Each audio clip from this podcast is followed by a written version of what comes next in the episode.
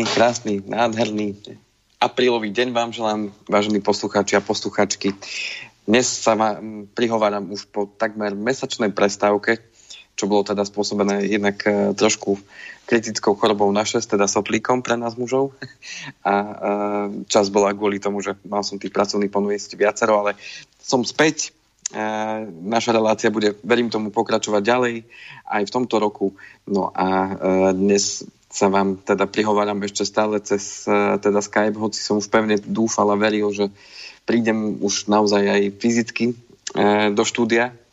Avšak teda ešte, ešte predsa len počkáme, kým, kým to všetko ústane, ustúpia. Uh, na dobre sa teda všetko obracia, tak verím tomu, že už tej majovej relácii o dva týždne budem vidieť aj pána Kršiaka naozaj z očí v oči, ktorý verím, že sedí teda na druhej strane teda linky, keďže, keďže nám pred chvíľočkou hrala hudba, tak asi, asi tam bude. Ste tam, Peter? Hádajte.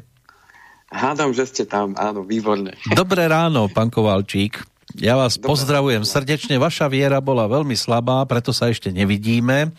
Bola taká slabá ako imunita. Áno. Preto soplík. A, a Mišo ten už bol nešťastný a verím, že teda nie len on, keď napísal, nejako dlho už nebola relácia finančné zdravie, deje sa niečo? Hej, už si to niekto aj všimol. Uh-huh. Si predstavte, chýbate. No teda, no tak, uh, tak sme späť. Sme no, tu. pán Kovalčík neušiel na Bermudy, ani na Bahamy, ani nikam do daňových rajov. Zatiaľ nebolo treba. A nebolo s čím? Áno. Zatiaľ ešte není treba tamto utekať. A, a zase prečo nezaplatiť dane, keď viete, kam idú. Áno, len tá dana nejako s tými financiami si nevie vystačiť. Áno. Hmm. tak ako sme si Danu vychovali, tak je. no, horšie je, že zem sa zatriasla a to hnedé vyplávalo na povrch a hýbe pákmi, alebo pákami od bagra. A stále sme v núdzových stavoch a ak to takto ďalej pôjde, lebo niekde som zachytil, že zadlženosť na občana vychádza už nejakých 10 tisíc eur. Tak výborne, tak vidíte. A to aj na batoľata by to malo platiť, nielen na dospelých. Áno, áno, áno. Počul som aj ja to číselko, že sa nám teda špohále, že sa teda zadlžujeme. Mm. A niekde po novembri 89, ak to teda mám správne e, zistené, alebo zachytil som dobrú informáciu, to bolo len nejakých 500 dolárov na hlavu. Uh-huh tak si pozrieme, že ani sa nám finančne nejak extra nepolepšilo, aj keď netvrdím, že to nie je lepšie, ako to bolo pred novembrom 89, ale tá zadlženosť, horšie je, že zadlžení sme všetci, hoci ostatní si uťahujú opasky a len tam hore sa nejako furt e, v šafári. No, v každom prípade um, tomuto, k tomuto môžem povedať akurát toľko, že uh, celý ten uh, systém je postavený na tom, že um, zadlžovanie sa v podstate nie je, nie je až taká zlá vec, pokiaľ, pokiaľ sú dostatočne pokiaľ je dostatok zdrojov, z ktorých to človek pokrie. Pretože napríklad uh, to je ako s tým, že dnes, keď si chce niekto kúpiť bývanie, tam do takého príkladu, ktorý sa nám možno mm-hmm. ľahšie bude chápať, mm-hmm. tak v prípade, že keď E, to bývanie e, je do určitého percenta, e, respektíve tá splátka z toho, toho úveru je do určitého percenta z môjho príjmu a mám dostatočne vytvorené rezervy a je tam priestor na to, aby som si ešte vytváral ďalšie rezervy, povedzme, aby som sa toho dlhu zbavil skôr, tak vtedy, a samozrejme ten úrok, ktorý platím za, za tie požičané peniaze je v rozumnej miere, tak, tak je to ešte v poriadku, keď za takýmto účelom a e, v tom postavení, e, že je to povedzme do 20% z môjho príjmu, tak, e, tak je to úplne v poriadku a som pripravený na to, že keby sa aj čokoľvek udialo, tak mám, mám priestor na to, aby som si to mohol dovoliť a aby som takýto svoj záväzok dokázal z dlhodobého hľadiska splácať a v tom ideálnom prípade sa ho zbaviť skôr. Otázka je, že pokiaľ sa to podarí niekomu spraviť, povedzme, že je to až 50, prípadne v niektorých prípadoch aj viac percent z jeho príjmu a nemá vytvorené rezervy, tak v tom prípade stačí menší vetrík, menšie zatrasenie v práci alebo, alebo zníženie príjmu, ako to, čo nám priniesla ten posledný rok, že mnohým sa tie stoličky zamestnaniach zatriasli, niektorí z tých stoličiek stali a museli odísť, niektorí, e, ktorí mali aj otvorené obchody, tak e, museli ich zatvoriť, či už to malo význam alebo nemalo význam, ale jednoducho museli zatvoriť. A tým pádom, tým pádom pre tých ľudí to je naozaj problém a ten problém bude trvať a u mnohých sa ten problém ešte len prejaví, pretože vieme, že boli tam určité opatrenia a v závislosti od toho sa to bude odvíjať. A no, to je všetko, čomu ja rozumiem, len horšie je, že zatiaľ čo ja ako jednotlivec, keď si aj teda nejakú pôžičku zoberiem a niečo podpíšem a nestíham to platiť a zoberú mi niečo, tak dobre, ale prečo nie je podobne nastavený aj systém štátneho zadlžovania, keď to niekto raz podpísal a prehajdáka tu teraz už naozaj milióny, prečo za to nenesie zodpovednosť? Áno, toto je väčšiná otázka, že do akej miery budú um, tí, ktorí rozhodujú o tom, prebrať no, zodpovednosť za... Lebo to by už pri takomto a, a, čísle, ktorý momentálne a, máme, tak títo ľudia by už nemali ani vôbec zaspať, lebo by sa mali triasť o tú svoju životnú budúcnosť. Áno. Otázka je, otázka je, že kde je tá miera zodpovednosti toho daného človeka vo vzťahu k svojmu svedomiu to je vec číslo jedna, ktorú ja vnímam. A druhá vec je, keďže sa jedná o verejné peniaze, tak si predstavme možno v menšom situáciu, ktorá sa nám ľahšie predstavuje. Je to vždy len o tom postoji, ktorý ľudia urobia, ale zoberieme si, že, že teda mm, zoberieme takú menšiu jednotku, že rodinu. A v rámci tej rodiny ten jeden dospelý, povedzme, spraví, spraví takúto vec, že bez toho, aby sa s rodinou ostatnou poradil, urobí nejaký krok e, a povedzme takýto, že zadlží tú rodinu. No čo spraví potom tá rodina, keď to zistí? Je to tam potom dosť kruté voči tomu Ale jednotlivcovi, to, to ktorý to zadlžil že s tým nesúhlasia a tak ďalej a hľadajú potom spoločne nejaké riešenie a tak ďalej. No spoločne, no niekedy sa to totálne rozpadne. Ano. A teraz, a teraz podstata je tá, v prípade, že sa to ten človek snažil tej rodine aj povedať, ale oni ho nepočúvali, tak on si urobil po svojom a samozrejme, keď potom príde nejaký problém, môže byť e, problém v celej rodine. Hej?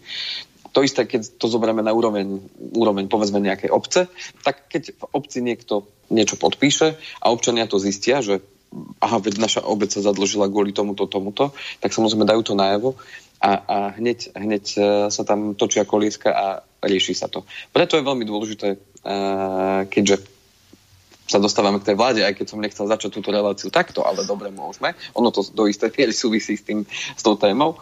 Tak e, podstata je tá, že keď e, máme pocit, že to nejde dobrým smerom, tak e, potrebujeme to dať nejakým spôsobom najavo. A dať to najavo znamená rozprávať sa o tom a dávať to najavo, že nesúhlasíme s tým, že prečo je to takto, ako to je takto. A to máme možnosť len jediným spôsobom a to, že budeme o tom hovoriť, budeme o tom písať, budeme sa snažiť vytvoriť tlak z našej strany, aby sa tam niečo teda zmenilo, aby tam k niečomu došlo. Ale ne, ne, nestane sa to zo dňa na deň a nestane sa to ani z týždňa na týždeň, ani z mesiaca na mesiac a dovolím si povedať, že ani z roka na rok. No bojím sa, že ani zo života na život už pomaličky. Ja len sa ale... chcem ešte vrátiť k tejto veci z toho dôvodu, že pamätám si na rôzne filmy, ktoré dnes vyznievajú naozaj aj úsmevne v úvodzovkách z čias socialistických, že keď e, dávali nejaký film, kde vedúca predajne spreneverila zo pár tisíc, a, a tam sa tiež rodina dozvedela o tom. Bol taký film s Vierou Galatikovou, ktorá bola predávačkou nábytku, no a požičala si peniaze, ktoré chcela pre deti minúť, aby sa nemuseli tváriť, že sú chudobní.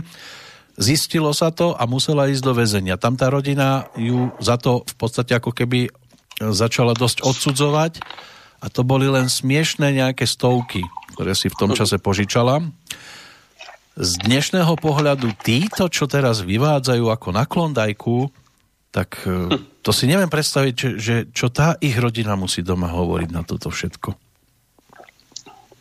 No ťažko povedať, všetko je to o tom. Uh... Lebo vtedy, vtedy tí zlí súdruhovia, z dnešného ano. pohľadu zlí súdruhovia, dokázali si poradiť s niekým, kto pár stovák minul na svoje potreby. Títo netvrdím, že priamo na svoje potreby, ale míňajú tu milióny, to je niečo neuveriteľné. a, a tak narástla dlžoba, že, že za chvíľočku nám tu naozaj nič nebude patriť. Áno. Uh, no smerujú to niekam, kam nechceme možno ísť. Podstata je tá, aby sme to, čo som povedal, uh, hovorili o tom, rozprávali sa o tom. No a vy, vy máte dnes práve v téme, že základný kameň finančného plánu No, no kde je tu nejaký základný kameň nejakého plánu? No, k tomuto sa mi ťažko vyjadruje. Nie som ani členom vlády, ani nemám, nemám nejakým spôsobom vplyv na to, aby sa tam niečo udialo. Takže ja sa sústredím práve na to, aby som... A práve aj táto téma, znovu, aj keď možno niektorým sa to bude e, zdať, že to opakujeme, avšak dneska to chcem povedať trošku o tom zabezpečení príjmu aj z iného uhla pohľadu trošku. Ja len, ja len ma napadá tá vec, že keď aj ja si povedzme začnem, alebo všetci si začneme teraz šetriť podľa toho, čo dnes chcete rozpovedať, no ale môže prísť doba, že no, prídu predstaviteľ a povedia, nehnevajte sa občania, ale z vašich usporených peňazí musíme niečo dať na splátky toho dlhu, ktorý tu máme, no tá nám to zosekajú a, a darmo ste si šetrili x rokov. Áno, no uh, verím tomu, že toto sa nestane, aj keď sa to môže stať samozrejme. No. A, uh, ale môže sa to stať iba v tej realite, pokiaľ si budeme takýmto spôsobom tvoriť. A preto vravím, že pokiaľ, e, pokiaľ nebudeme o tom rozprávať, alebo pokiaľ sa nám niečo nepáči a nepovieme to, tak budeme, budeme v tej pozície obete. A vždy to tak bude. Uh, to je to isté, keď sa vrátime k tej rodine, tak uh, keď členovia ostatní tej rodiny budú súhlasiť s tým, že síce vedie tú rodinu jeden z tých povedzme dospelých, ale nevedie ju dobre, ale budeme ticho, lebo by sa mohol, ja neviem, nahnevať, alebo by sa mohlo niečo udiať a budeme ticho a budeme radšej uh, trpieť a nebudeme o ničom rozprávať, tak uh, do istej miery ako keby súhlasíme s tým a môžeme vytvárať dojem, že, že, že je všetko v poriadku a vlastne to robíme dobre. To znamená, že aj v tomto prípade platí to, že pokiaľ uh, nechcem trpieť a pokiaľ nechcem nechcem doplácať na to, že niekto sa zle rozhoduje, potrebujem o tom rozprávať. A na to sú práve tí ľudia, ktorí uh, to aj rozprávajú, aj, aj sa o tom rozpráva, ale presne ono, čím je niečo väčšie, tým dlhšie trvá, kým sa tam niečo zmení. Ale nemôže to začať od vrchu, musí to začať uh, z môjho pohľadu vždycky znútra von. To znamená, že nemôže to byť, že zrazu sa tam niečo hore zmení, nezmení. Jediné, čo môžeme zmeniť, je vlastný postoj a vlastný pohľad na sveta a začať robiť k tomu kroky a činnosti, ktoré budú viesť potom následne k tej zmene. A to, že nebudeme súhlasiť s tým, aby sa dostavali, povedzme, na tie prednostné pozície ľudia, o ktorých e, buď z nič nevieme, alebo sa necháme zlákať krásnym marketingom a e, budeme reagovať tak vtedy, keď to môžeme ovplyvniť pri voľbách a potom budeme každý rok nadávať, že sme zle zvolili. Myslím, že tam, tam to celé začína.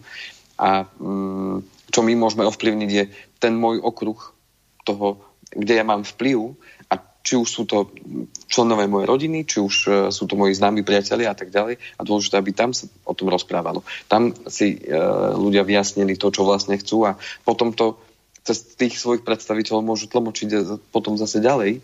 A preto vravím, že čím niečo väčšie chceme zmeniť, tým dlhšie tá zmena potrvá a tým dlhšie bude treba byť e,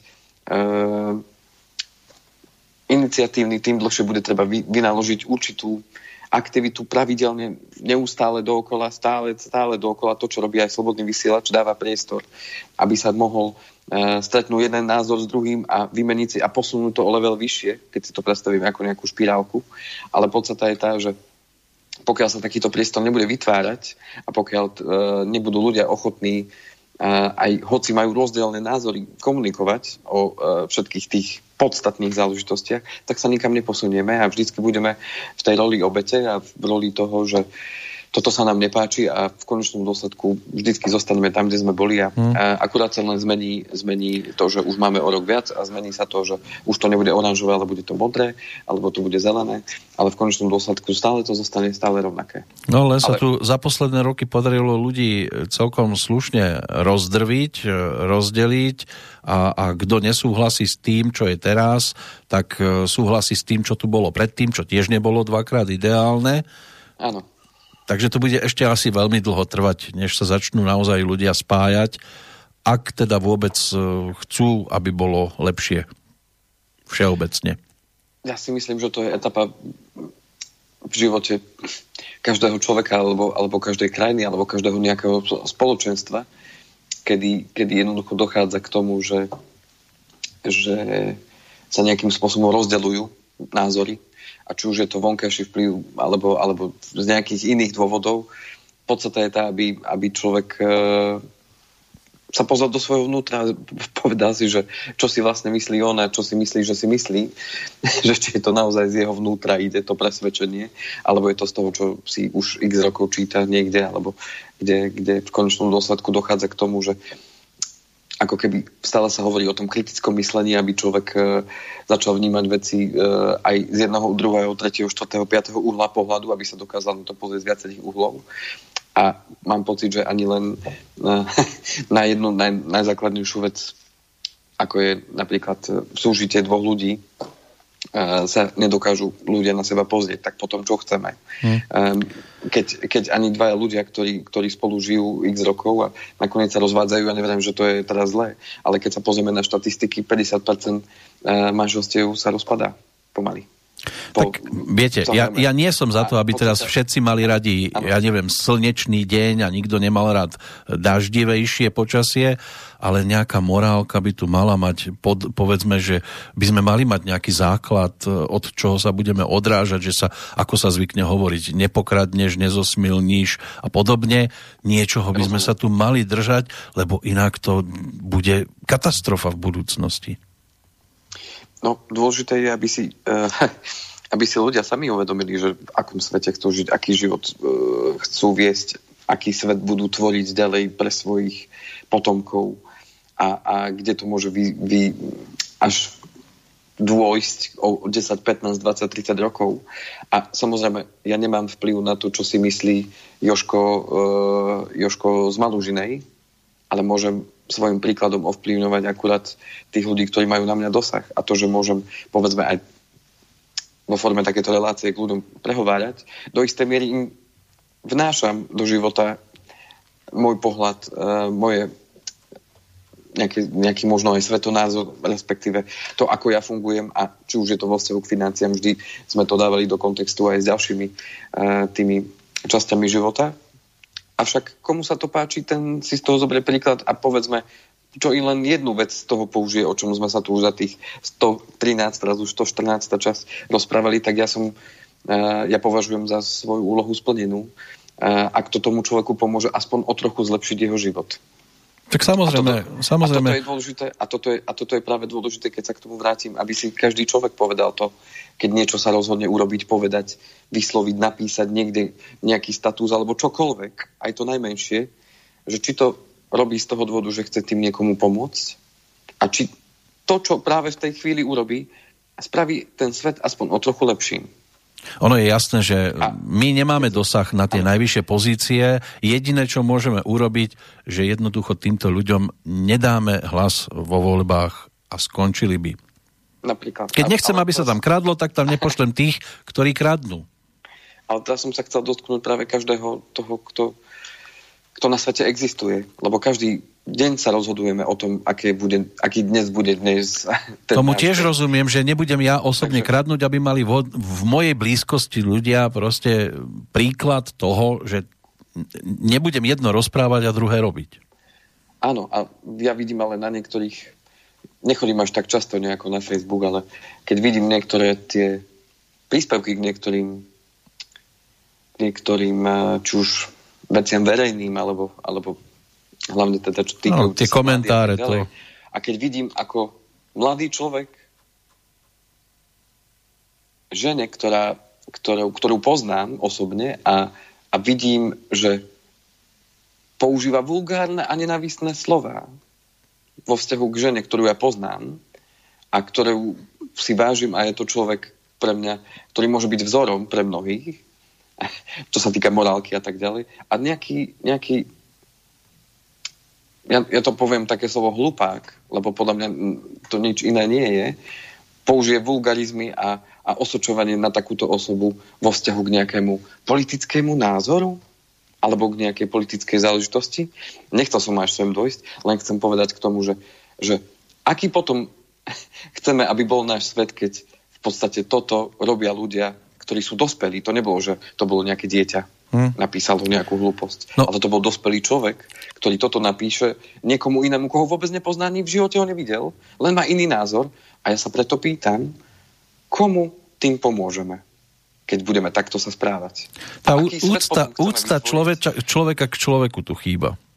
A, a keď sa takto správame, tak potom, potom nie je to náhodou tak, že to, čo sa tam deje, tam, čo my sa pozeráme, akože, alebo hovoríme, že je to tam hore, alebo tí naši predstavitelia, no nie je to trošku našim zrkadlom? Nie je to trošku zrkadlom toho, aké máme medzi sebou vzťahy, tak sa to prejaví potom aj na našich tých uh, vodcoch alebo tých lídroch, ktorých máme akože tam. Ja mám pocit, že to je presne o tom.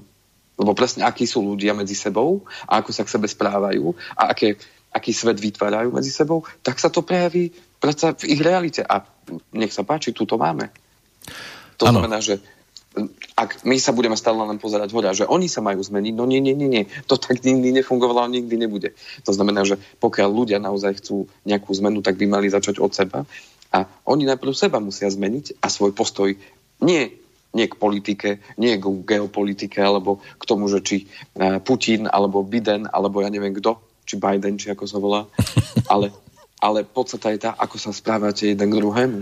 Ako sa správate aj k ľuďom, ktorých vy nepoznáte, ale v konečnom dôsledku úcta a, a rešpekt a pokora sú základné, základné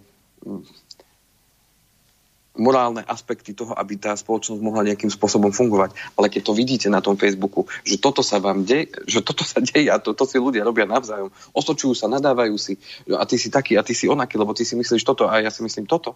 Prosím vás, potom sa nečudujte, že to takto dopadne a potom sa už nemáme vôbec na čo stiažovať. Keď no, sa jeden k druhému takto správame. Je to taká slušná psychiatria. Áno, ale potom nemôžeme čakať, že sa bude nejaká zmena pozitívna, že sa niečo zmení. Vždy mm. sa to len vymení uh, v inej farbe, ale vždy to bude zrkadlom toho, ako sa správame jeden k druhému. No len vy chcete teraz e, položiť základný kameň na pôdu, ktorá je dosť labilná, by som povedal, až močaristá a ten kameň bude sa tam kývať celkom zaujímavo. No, uh, ono to priamo súvisí s tým, o čom sme sa tak rozprávili, lebo však všetko v živote so všetkým súvisí.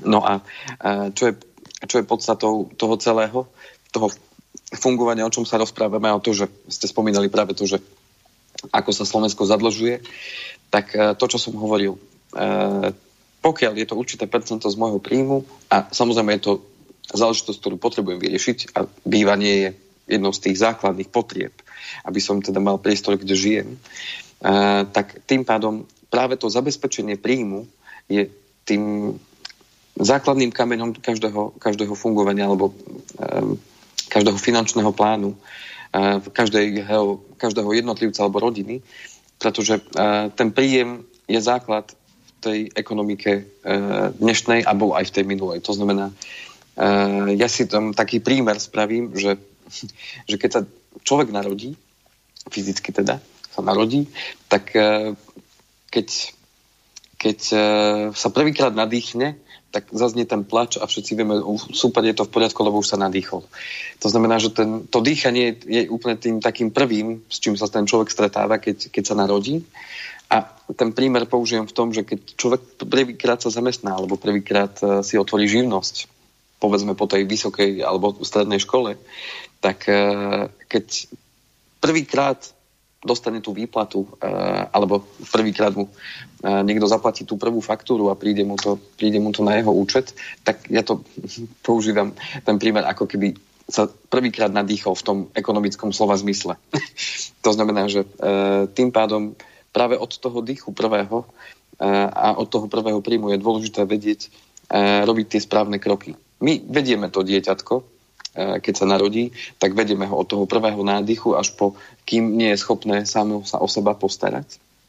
To znamená, že v tomto smere e, ekonomickom, keď sa e, človek v ekonomickom slova zmysle narodí a prvýkrát mu príde ten príjem, tak tam je takisto dôležité, aby buď vedel, čo má robiť, to znamená, že akým spôsobom si má zabezpečiť a robiť na tom zabezpečení toho svojho príjmu, pretože vtedy vtedy, e, keď ten príjem prvýkrát prichádza, tak to si predstav, môžeme predstaviť aj ako, že sa otvorí kohútik s vodou a teraz ten kohutík znamená, že začínajú pritekať finančné prostriedky z tej činnosti, ktorú robím, to znamená, či už som zamestnaný alebo podnikám, tak začínajú prichádzať peniaze. Tie prichádzajú povedzme na môj bežný účet. No ale čo je podstatné z toho bežného No účet, len, aby som bol napojený na vodárne. Áno, Áno, keď som napojený na to znamená, chodím do práce, presne tak. To znamená, potrebujem chodiť do práce alebo podnikám na to, aby tie finančné prostriedky teda pritekali a samozrejme oni otekajú potom z toho bežného účtu na tie existenčné výdavky. To znamená, že tam, tam uh, viem, že odchádzajú na bývanie, uh, odchádza mi to na jedlo, odchádza mi to na to, aby som si poplatil tie uh, platby, ktoré mám, či už ja neviem, za telefón, za elektrínu, za vodu, samozrejme za televíziu, tie koncesionárske poplatky. Áno. A to je veľmi dôležité. Niekto tomu hovorí výpalné. Áno, áno, keď má niekto ešte že cestovné a, a tak ďalej, čiže mám určité výdavky, ktoré jednoducho mi z toho účtu musia odísť a postupne tie výdavky pribúdajú podľa toho, ako na seba naberám ďalšie, ďalšiu zodpovednosť alebo, alebo ďalšie ciele si chcem plniť, tak postupne tie výdavky na mňa pribúdajú.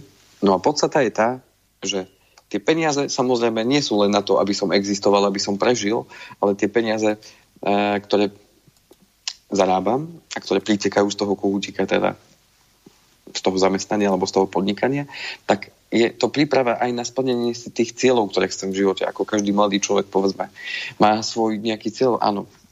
Býva to väčšinou tak, zamestnajú sa prvýkrát mladí ľudia, tak chcú si splniť tie sny alebo ciele, o ktorých snívali ešte ako deti. Že povedzme, chcem mať vlastné auto chcem ísť prvýkrát na dovolenku so svojimi kamarátmi niekam do zahraničia a konečne si, som si chcel na to zarobiť a pôjdeme, pôjdeme spolu chalani e, s babami a pôjdeme, pôjdeme ja neviem, do Chorvátska alebo kdekoľvek, ale na to chcem a chcem tam ísť s mojim autom. Toto sú tie sny, ktoré majú mladí ľudia. Povedzme, je to už to, že chcem sa osamostatniť, chcem, chcem e, už bývať sám, to znamená, že chcem ísť do podnájmu alebo chcem povedzme kúpiť ten vlastný byt. Na toto si postupne vytvárajú z tých peňazí, ktoré prichádzajú, samozrejme tie peniaze. No a otázka je, prečo je dôležité sa rozprávať o tom zabezpečení príjmu. No keďže je nám jasné, že ten kohútik, keď je otvorený, to znamená, chodím do práce alebo podnikám, tak je všetko v poriadku. Peniaze idú, odchádzajú na existenčné výdavky, keď som rozumný a mám cieľe nejaké, tak si na ne odkladám a tým pádom vytváram si postupne rezervy. Avšak môže prísť situácia, keď sa zrazu kohútik zatvorí. To znamená, kohútik sa zatvorí z akého dôvodu? No môžem prísť o zamestnanie. Jednoducho zamestnávateľ sa rozhodne, že nie som dosť dobrý a že si vybrali niekoho iného a, a že môžem teda ísť. To sa môže stať aj človeku, ktorý prvýkrát sa zamestná, to sa môže človeku stať aj keď už je zamestnaný x rokov. To znamená, že tým, že som zamestnaný, tak dávam v podstate zodpovednosť do rúk zamestnávateľovi a ten sa môže rozhodnúť tak či onak.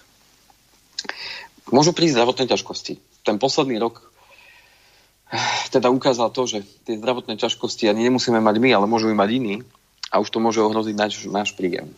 Lebo tým, že sa stala situácia tak, ako sa stala a tak, ako sa poňala, tak prišli aj určité opatrenia vlády, ktoré síce ľuďom, ktorí, ktorým nič sa nestalo, alebo v momente danom im nič nebolo, ale napriek tomu, tým, že bola to akési to, to globálne ohrozenie, alebo všeobecné ohrozenie zdravia a niečím neviditeľným, kto z nás nevie chytiť, ale v konečnom dôsledku ovplyvnilo to x ľudí a niektorí teda na to doplatili a práve tým spôsobom, že museli zatvoriť svoje podniky,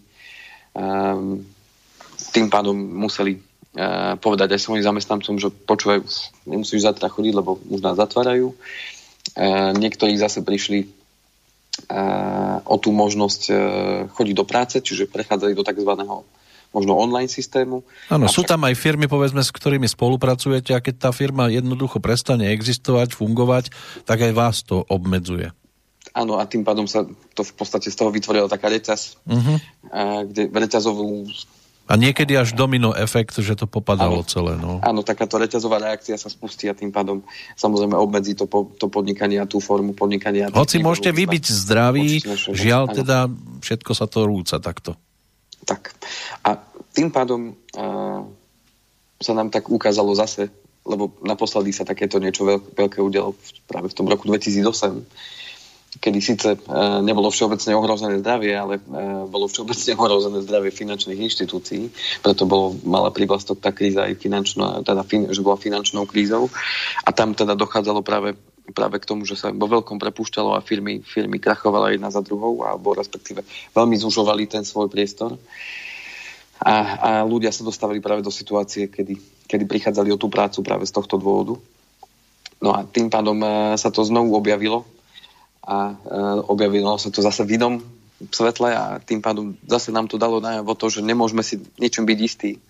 A keď máme aj pocit, že máme prácu a, e, že, že všetko ide a čo už by sa mohlo stať, tak práve vtedy sa niečo môže udiať. A to sú práve tie, tie myšlienky, ktoré potom vedú ľudí práve v tomto období k tomu, že musím si vytvárať rezervy, potrebujem sa nejako zabezpečiť, aby som mal tú istotu, keby sa čokoľvek udialo, aby som mal z čoho žiť, aby som si mohol tie svoje existenčné výdavky nejakým spôsobom pokryť a aby som nebol závislý od toho, že či nejaká vláda niečo otvorí, zatvorí, alebo či môj zamestnávateľ e, sa rozhodne má nechať alebo prepustiť. To práve potom napadá e, ľudí, keď e, sa toto udeje a čo je veľmi dobré, je predvídať takéto situácie. Preto sme sa aj my v tých aj minulých rokoch keď sme sa vždy rozprávali, tak vždy sme hovorili práve o tvorbe tých rezerv, o vytváraní si tej vlastnej istoty v tom zmysle, aby e, sme sa nespohali na to, že stále všetko bude OK a stále všetko bude rúžové a, a, a všetko pôjde podľa plánu, ako sme si my predstavovali. A um, ako sa hovorí, človek mieni, pán Boh mení, tak e, je dôležité predvídať tie situácie a zabezpečiť si ten príjem práve práve pre tieto prípady, aby sme potom neboli odkázali na nejaké dávky alebo na to, že či nám niekto niečo pošle alebo či, či sa niekto zlutuje nad tým, že e, ja nemám momentálne možnosť fungovať. Samozrejme, mnohí to nečakali a nečakali, že to príde v takomto e, predstavení. Avšak e, to, sú práve, to je práve život. A mnohokrát nám práve ten život ukazuje to, že nie sme až takí pánmi. Vždy situácia pánmi tvorstva a preto tá pokora a nielen pokora vo vzťahu k tomu, čo je okolo nás, ale hlavne jeden k druhému. Práve, práve preto možno ten úvod sme tak e, premostili a naozaj, vážení poslucháči, to nebolo nič pripravené. Ja som vôbec netušil, čo sa ma Peter bude chcieť opýtať. To netuším ani ja, čo sa vás budem tak, chcieť áno, opýtať. Áno, ale vidím, vidím, že nám to funguje, že vieme jeden na druhého reagovať, tak to je fajn. e, takže ja by som uh, túto tak uh, stopol. Áno, prestávku chcete? A, a že by sme dali prestávku, uh-huh. a aby sme tak oddelili ten, ten úvod dramatický a, a prešli preda, uh, a zodpovedali sme si teda otázku, že prečo je dôležité to zabezpečenie príjmu. Uh-huh. A, a v nasledujúcich, potom v nasledujúcej polhodinke necelej sa pokúsim ešte teda e, prejsť si s vami to, že ako si zabezpečiť ten príjem, ako sa na to díva ten zamestnanec, ako sa na to díva možno podnikateľ a čo mám vlastne robiť a akým spôsobom si môžem teda ten svoj príjem zabezpečiť. No, to je téma tém, ste odvážni, a optimista, neprekonateľný. Dobre, tak si dáme pesničkovú prestávku, chceli ste niečo jarné, tak e, bude to taká jarná pesnička o jarných lúkach.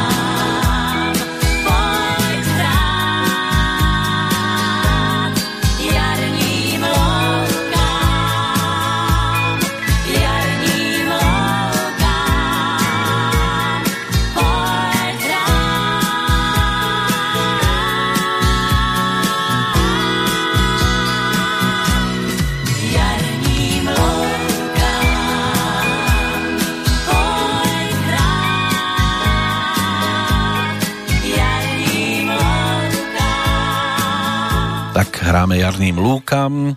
Text Zdeňka Rytířa zhudobnil vtedy ešte veľmi blízky e, rodinný príslušník Helenky Vondráčkovej, čiže brat Jirka. Dnes tie väzby nie sú ideálne, ale to, čo mňa s Helenkou spája v tejto chvíli, to je ten afroúčes. Nesmejte sa. Áno, ona mala také kučeravé. Ja mám síce takú africkú spálenú zem na hlave, ale máme obidvaja afroúčes. Alebo ona mala v tom čase. Áno, vy máte ten púštny... Áno, púštny prach.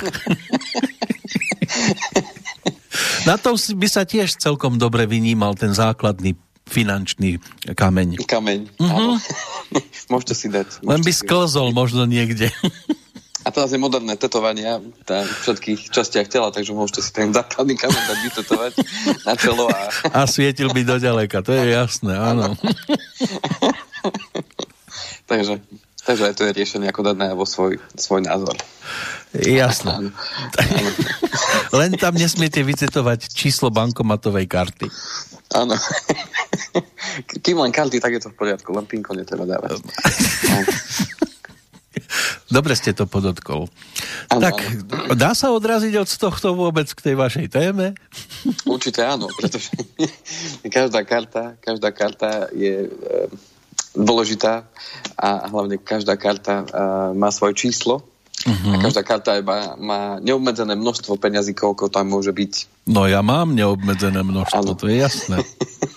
Takže všetko je to závislé od toho, uh, ako sa človek na svet pozerá ako, a, a prečo sa rozhodne jedného dňa. Či je môj pohár poloplný alebo poloprázdny. Presne tak. No a tým pádom, ako si zabezpečiť ten svoj príjem, tak samozrejme poznáme také základné zdroje, eh, odkiaľ ten príjem prichádza. A jedno sme už teda viac menej spomínali, a to je práve to zamestnanie. To znamená, že eh, môžem si zabezpečiť ten svoj príjem a z toho pohľadu zamestnanca. Potom môžem byť živnostník alebo samostatne zárobkovčinná osoba a tým pádom z tohto pohľadu si môžem nejako zabezpečovať svoj príjem.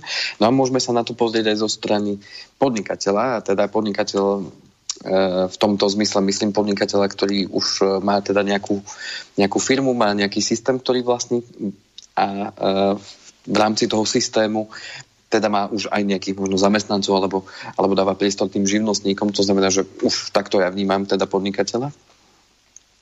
A samozrejme môže to byť teda už teda naozaj majiteľ firmy, e, ktorý sa tiež nejakým spôsobom si ten príjem zabezpečuje a tiež z jeho pohľadu sa môžeme na to pozrieť.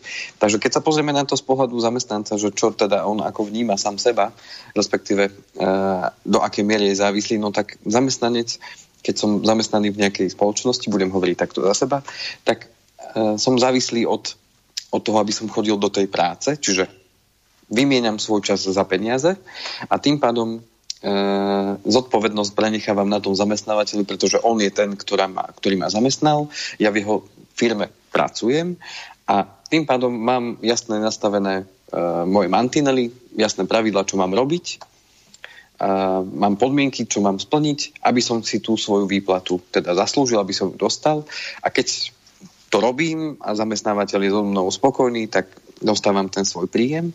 A tým pádom sa môžem aj ako zamestnaný na to pozerať, že OK, ak som ja závislý od svojho príjmu a od toho, že, že chodím do toho zamestnania, ten zamestnávateľ samozrejme je dôležité, aby bol so mnou spokojný, aby som si robil tú svoju prácu dobre, tak tým pádom môže nastať aj situácia, kedy buď ja nebudem schopný pracovať a tým pádom neviem ísť do práce, neviem vykonovať tú činnosť, tak mi prináleží len určitá časť toho príjmu, ktorú dostávam zo sociálnej poisťovne. Čiže dostávam nejakú dávku tá dávka je 55% z mojej hrubej mzdy, keď som na PNK, povedzme. Tým pádom, že ja takýmto spôsobom dostanem len čas svojho príjmu, tak tá zvyšná časť príjmu mi chýba. A tu je práve dôležité, aby som si ja správnym spôsobom vedel nastaviť tie svoje výdavky. A tu sa vraciam k tomu, čo sme hovorili na začiatku, že ako mám nastavené tie svoje existenčné výdavky, tak od toho potom závisí aj to, že keď sa mi niečo udeje, tak či to zvládnem, alebo to nezvládnem. Mám klientov, ktorí e, sú zamestnancami a majú nastavené výdavky tak, že keby aj zostali na tej PNK, tak to, čo im príde ako dávka z tej sociálnej poisťovne vo forme povedzme toho nemocenského, tak dokážu si z toho pokryť tie, tie svoje existenčné výdavky. áno, povedzme, už by nedokázali uh, si odložiť uh, na nejakú rezervu alebo na niečo, ale tie existenčné výdavky, to najnutnejšie, si dokážu z toho zaplatiť. Mám však aj klientov, ktorí, keby sa takéto niečo udialo, tak uh, musia hneď už načrieť do tých svojich rezerv, pretože to, čo by im z tej sociálnej poisťovne prišlo, tak už by nestačilo na pokrytie tých existenčných výdavkov. A tým pádom je veľmi dôležité nastavenie tých existenčných výdavkov vo vzťahu k tomu príjmu. A sú len dve možnosti, ako to môžem urobiť. Buď uh, prispôsobím tie svoje výdavky tomu svojmu príjmu a budem sa naozaj snažiť uh, ich skresať čo najnižšie. Samozrejme zase nie na úkor toho, aby som netrpel, samozrejme. Uh, a druhá možnosť je, že budem sa snažiť prispôsobiť svoj príjem tomu, čo ja chcem. A s čím sa stretávam, že tu tak vzniká taký veľký nesúlad, prepáč, že som sa tak pousmial, ale uh, stretávam sa s takým nesúladom, uh, že ľudia ako keby niektorí mali pocit, že chcú, chcú žiť na veľmi vysokej nohe, ale nemajú na to príjmy. Ale snažia sa tak správať, aj tak konajú mnohokrát, že si kupujú drahé autá, kupujú si drahé veci. Um, dôležité, aby to bolo samozrejme značkové a tak ďalej. A je to na úkor, na úkor tvorby tých rezerv. A tým pádom snažia sa tomu svojmu okoliu ako keby ukázať, že oni sú akože na tom veľmi dobré, že si môžu tieto veci dovoliť, avšak v konečnom dôsledku, keď sa niečo takéto udeje, ako sa udialo za ten posledný rok, alebo sa podlomí to zdravie, alebo prídu o zamestnanie, tak potom nastáva problém, pretože nemajú vytvorené žiadne rezervy, nemajú vytvorený žiadny kapitál, z ktorého by mohli existovať a tým pádom v snahe udržať si ten životný štandard, lebo viete, zrazu predať to auto krásne, ktoré ste si kúpili, hoci možno na úver alebo na leasing, ale predať to auto a kúpiť si možno auto, ktoré má niekoľko rokov a už není také super krásne, uh, už znamená ísť o level nižšie alebo niekedy aj o viac úrovní nižšie v rámci životného štandardu a toho životného štýlu a to už sa ľuďom veľmi nechce. Mm, to znamená, že prejsť alebo urobiť ten väčší strich ešte, že, že z toho krásneho veľkého domu, ktorý máme na veľkú hypotéku, sa zrazu naspäť presťahujeme do bytu, lebo si to nemôžeme dovoliť, to tiež veľmi bolí. Um, to ľudia v zásade nechcú. A preto vidím v tom životnom cykle u niektorých ľudí, že v snahe udržať si ten životný štandard sa ešte viacej zadlžia práve v takejto situácii. Preto napríklad, keď v tom marci pred rokom sa začali e, postupne zatvárať obchody. A už to vyzeralo, že to bude kadejaké, všetci sa naozaj zlakli, tak preto boli banky v obchodných centrách plné ľudí. A to až potom to človeku docvakávaš, prečo to tak bolo, boli plné ľudí, ale nie kvôli tomu, že by chceli si akože vybrať peniaze, že sa boja o svoje peniaze, že sa im to nejako zablokuje alebo čo. Nie, oni tam išli kvôli tomu, aby si rýchlo vybavili spotrebiteľské úvery. Išli tam práve kvôli tomu, aby si nabrali spotrebiteľské úvery, lebo nemali vytvorené žiadne rezervy a báli sa toho, čo príde. Tak rýchlo utekali do banky, len aby mali nejaké rezervy, z ktorých by mohli akože prežiť, keby sa stalo to, že prídu o prácu, alebo že by sa im podlomilo zdravie, alebo, alebo že ja neviem, čo by sa udialo. Takže to bol taký, také zrkadlo na druhú stranu toho, ako sa možno správame. A ja čím chcem poukázať je práve to, je dôležité e, pochopiť to, že nebude celý život len stále krivka hora a, a bude všetko krásne, čomu sme boli svetkami teraz za, tie, za tých posledných možno 14 eh, mesiacov, 15, ale čo je dôležité, keď už sme si to uvedomili, a tí, ktorí ešte nie, tak verím tomu, že si tak čoskoro uvedomia, tak vy máte zodpovednosť za svoj život, nikto iný keď zamestnávateľ zatvorí ten obchod, lebo mu to vláda nariadi, tak jednoducho vy s tým nič nespravíte. Čo sa budete na vládu ako hnevať a budete nadávať, osočovať a tak ďalej. Proste tak to je. A tým pádom môžeme sa vyhovárať a ukazovať prstom okolo seba. Že títo za to môžu a že ja sa mám zle a tak ďalej. Ale v prvom rade, keď aj ukazujete na niekoho prstom, tak vždycky ten prst ktorým ukazujete, ukazuje na niekoho. Ďalší prst ukazuje tam hore, lebo aj tam sa niekedy stiažujeme, že obvinujeme z toho, toho stvoriteľa alebo Boha, že on za to všetko môže, ako si to mohol dopustiť. Ale tými troma prstami, keď si to predstavíte a chytíte tú ruku, tými troma prstami stále budete ukazovať na seba. To znamená, že podstata je tá, že my máme zodpovednosť za samých seba a to, ako sa stavieme k životu a ako konáme v tom živote, a za to preberáme zodpovednosť my kým sme deti, tak sa u nás starajú rodičia, ukazujú nám svojim príkladom, čo, má, čo máme robiť, ako máme robiť a, a že takto sa pekne treba v živote správať. Dávajú nám určitý morálny základ, o ktorom sme sa rozprávali a určité morálne hodnoty, ktorých by sme sa mali držať. A ja to vidím aj nad svojich rodičov, že v tomto smere im nemôžem absolútne nič vyčítať. A na druhú stranu jediné, čo čo ich nikto neučil a, a čo oni možno tiež e, neurobili vždy najšťastnejšie a to je to, ako narábali s peniazmi. To znamená, že e, totiž to preberáme vzorce nielen správania a to, ako, ako komunikujeme napríklad, ale preberáme vzorce správania sa aj tie názory, čo sa týka peňazí a toho všetkého s tým súvisiaceho. To znamená, že keď budete mať rodičov, ktorí, ktorí sporia a vedú k tomu od malička svoje deti a ukazujú im, že takto sa to robí a, takto je to pre, a preto to je to dôležité, tak je veľká pravdepodobnosť, že to dieťa to bude robiť aj tak. A nesklzne do toho, že, že prvé, čo urobí, keď sa zamestná, že si zoberie úver. To znamená, že uh, tú zodpovednosť na istej, do istej miery prenáša zamestnanec na to toho svojho zamestnávateľa, ale dôležité je to, že ten zamestnávateľ má tiež len obmedzené možnosti a keby vám aj chcel pomôcť, tak vám nepomôže, keď sa ten podnik zatvorí. A preto uh, len chcem zdôrazniť to, že časť svojho príjmu je dôležité si odložiť, nech čo sa bude čo diať. A keď to bude len 5 eur, tak to bude 5 eur. Keď to budú 2 eurá, budú to 2 eurá. Keď to bude 1 euro za ten mesiac, tak to bude 1 euro.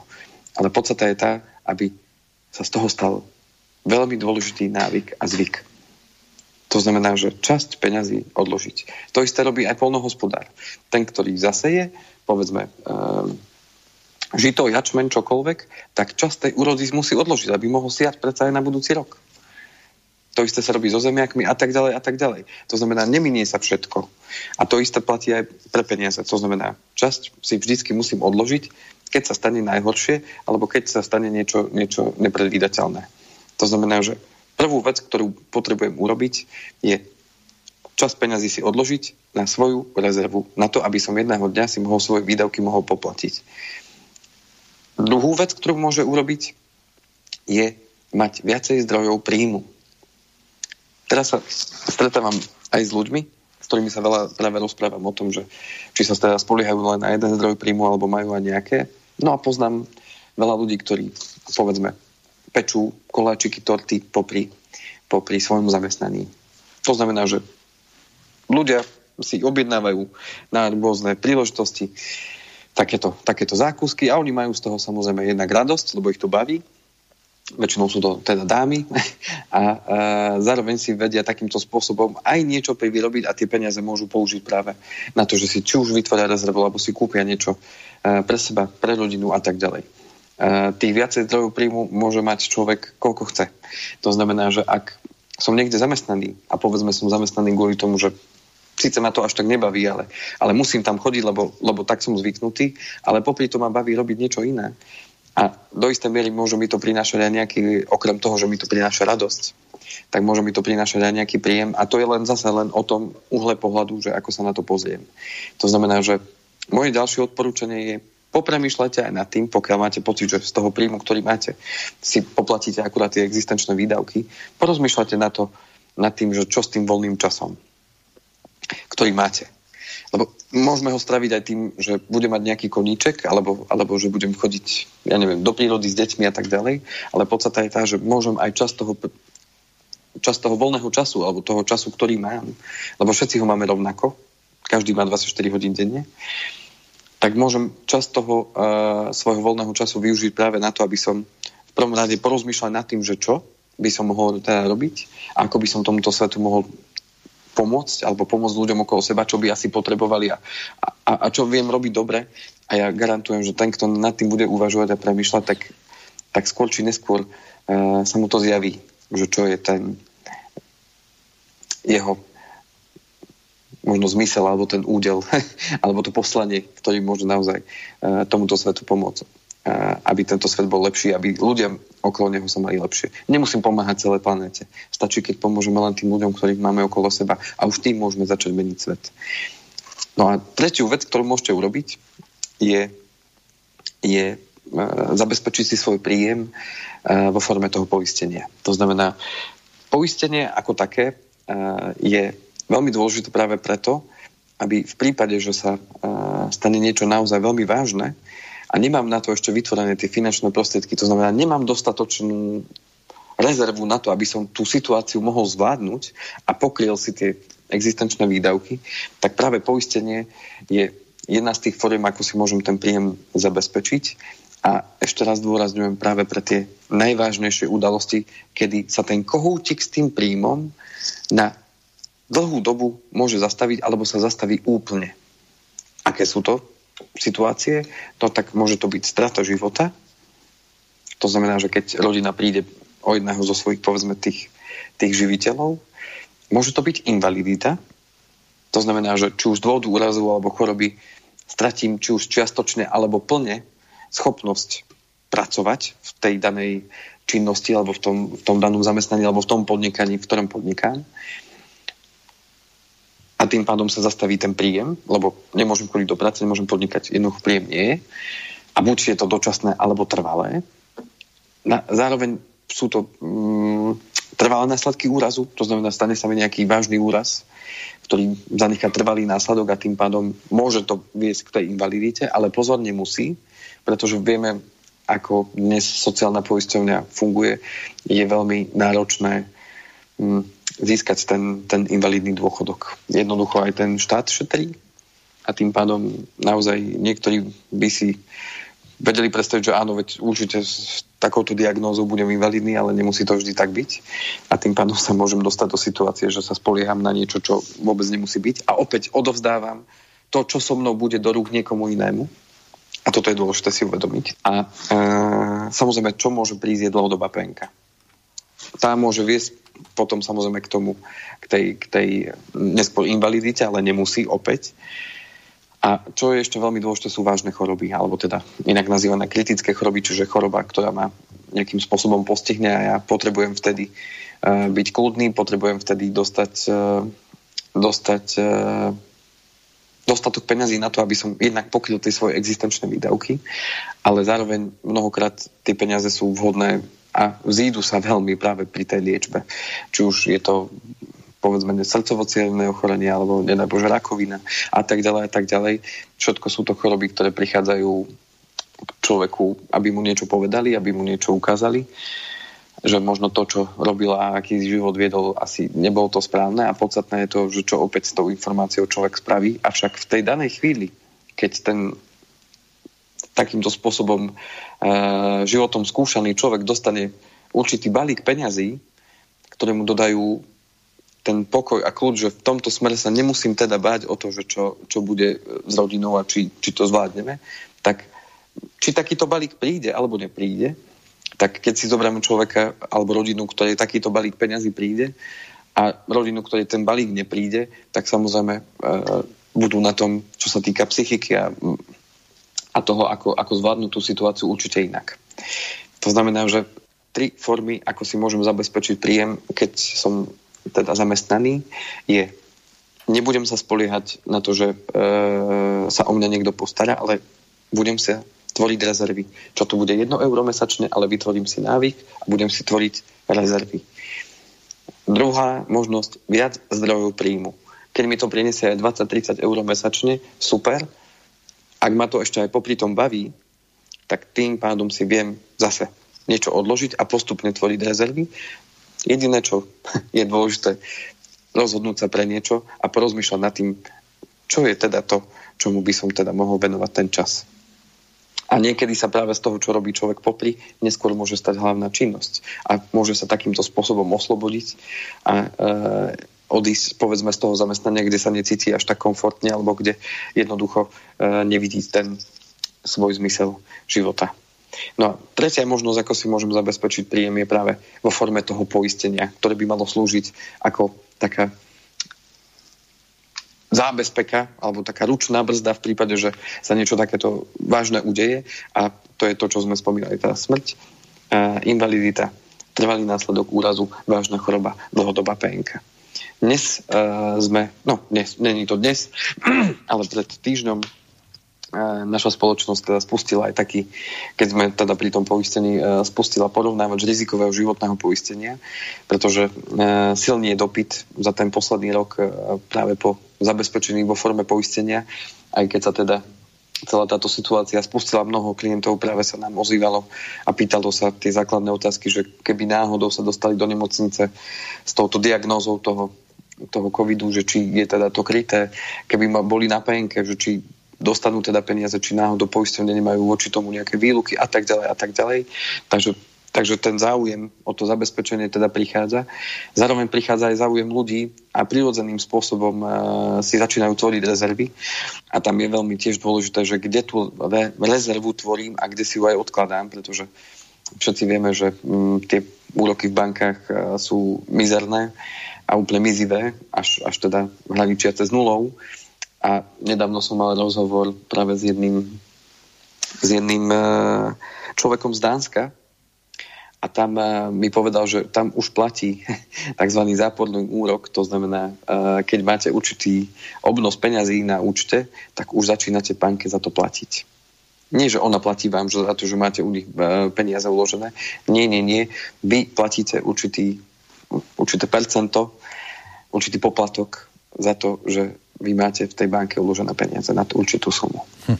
Takže, takže e, tým chcem vytvoriť e, priestor práve na to, aby ste nad tým porozmýšľali, keďže sa nám už čas naplňa. Ešte som nestihol pozrieť sa na to, že e, ako sa na to pozerá možno živnostník, ako sa na, môže na to pozerať majiteľ firmy, aké sú v tom rozdiely.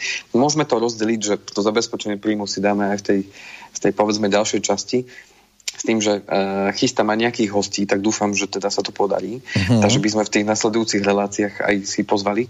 Sekretárku nejakú, alebo? Aj hosti, áno, jedna. Lebo dnes je deň sekretárok, nechám, okrem iného. Nechám to, nechám to ako prekvapenie vo vzťahu k tomu, že dúfam, že sa to teda podarí a, uh-huh. a, a že sa aj uvoľnia tie všetky opatrenia na toľko, aby sme tam mohli teda do toho štúdia prísť osobne, pretože to je 100 a jedno. Uh, takto rozprávať do, túto do obrazovky a, a vidieť tam teda niekoho naživo a, a viesť naozaj sný rozhovor, komunikáciu a, hm. uh, a ešte keď tam budú aj hostie, tak to bude úplná paráda. No to Takže, bude zase treba kravatu, košelu, Áno, áno, presne tak. Aj sa oholím, aj ostriham, aj... aj Čože vy, ale ja sa budem musieť. No tak a vy si tú tetovačku dáte spraviť ešte. No, no, no. Áno, bude púštna búrka. Áno. A sú aj také dočasné. Viete, to potom zmiete a môžete si dať ďalšiu potom, keď sa vám nepáči. Ja to mám zatiaľ iba s vlasmi, tie boli dočasné. takže, takže ak môžem teda uh, dnešnú, dnešnú reláciu takto takto ukončiť. Mm-hmm že by sme to mali na pokračovanie a to zabezpečenie príjmu uh, potom ešte rozvediem v tej, v tej ďalšej časti a možno k tomu niečo pridáme, uvidíme, čo, čo tie dva týždne prinesú. Ano.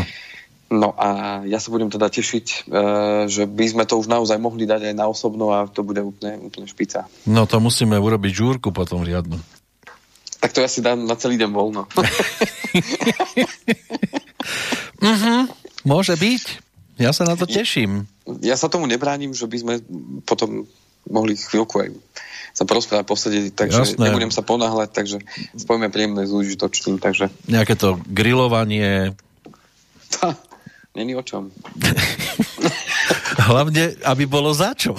Áno. Takže dovtedy máme šup, šup dva týždne, tak aby sme dačo, dačo, na čo nastrádali. Áno, nejaké tie skryté rezervy povyťahovali. Tak ano, sa budem ano, tešiť bude... na to hlavne. A možno bude nejaké rabierko. Dobre. Len aby Jánošik na ňom nevysel. Áno.